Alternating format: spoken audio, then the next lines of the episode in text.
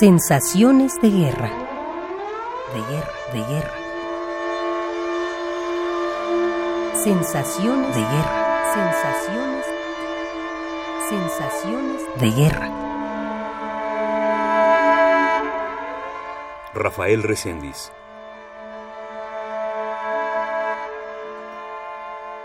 Primeramente, una gran consternación, una gran preocupación y toda nuestra solidaridad con los periodistas que fallecieron y los otros periodistas mexicanos y extranjeros que fueron agredidos.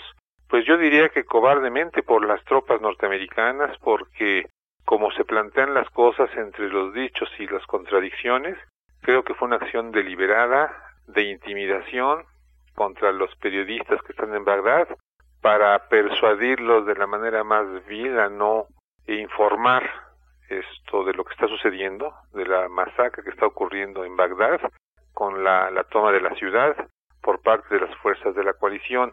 Yo creo que los argumentos que dan unos y otros de los altos miembros del Pentágono en Bagdad no revelan sino un dolo, una mala fe de querer buscar la forma de intimidar a los medios de comunicación, sobre todo la televisión, que están transmitiendo realmente lo dantesco de, de la toma de Bagdad.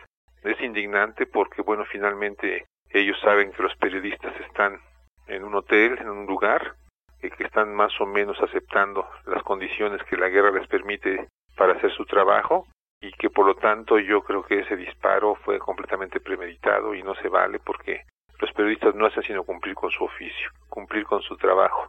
Si lo que quiere el Pentágono es intimidarlos para espantarlos y correrlos de Bagdad, pues yo creo que los periodistas van a tomar conciencia de esto, van a definir alguna estrategia y creo que va a ser una cuenta muy difícil de saldar por parte de, de los norteamericanos contra los medios de comunicación mundiales.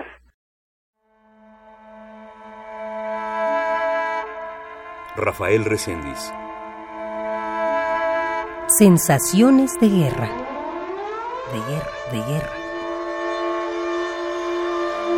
Sensaciones de guerra, sensaciones, sensaciones de guerra.